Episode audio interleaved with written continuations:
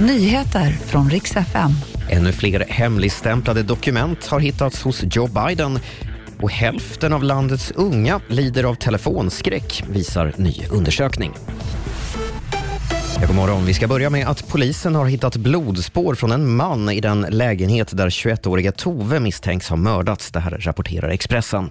Flera personer har topsats i försök att ta reda på vem blodet kommer ifrån. Lägenheten tillhör en av de kvinnor som sitter häktade i fallet. Hon har ju erkänt att Tove dog i lägenheten och att hon flyttat kroppen, men har hävdat att det hela var en olyckshändelse. Och så går det sådär för USAs president Joe Biden just nu. Nu har ännu fler hemligstämplade dokument hittats från hans tid som vicepresident. Avslöjandet kommer bara två dagar efter att Vita huset medgett att tio hemligstämplade dokument hittats på Bidens gamla kontor. Och han får nu förstås massiv kritik eftersom han tidigare kritiserat Donald Trump för att ha slarvat med hemliga papper. Och sist en nyhet som kanske inte förvånar den som försökt ringa till en ung person på sistone.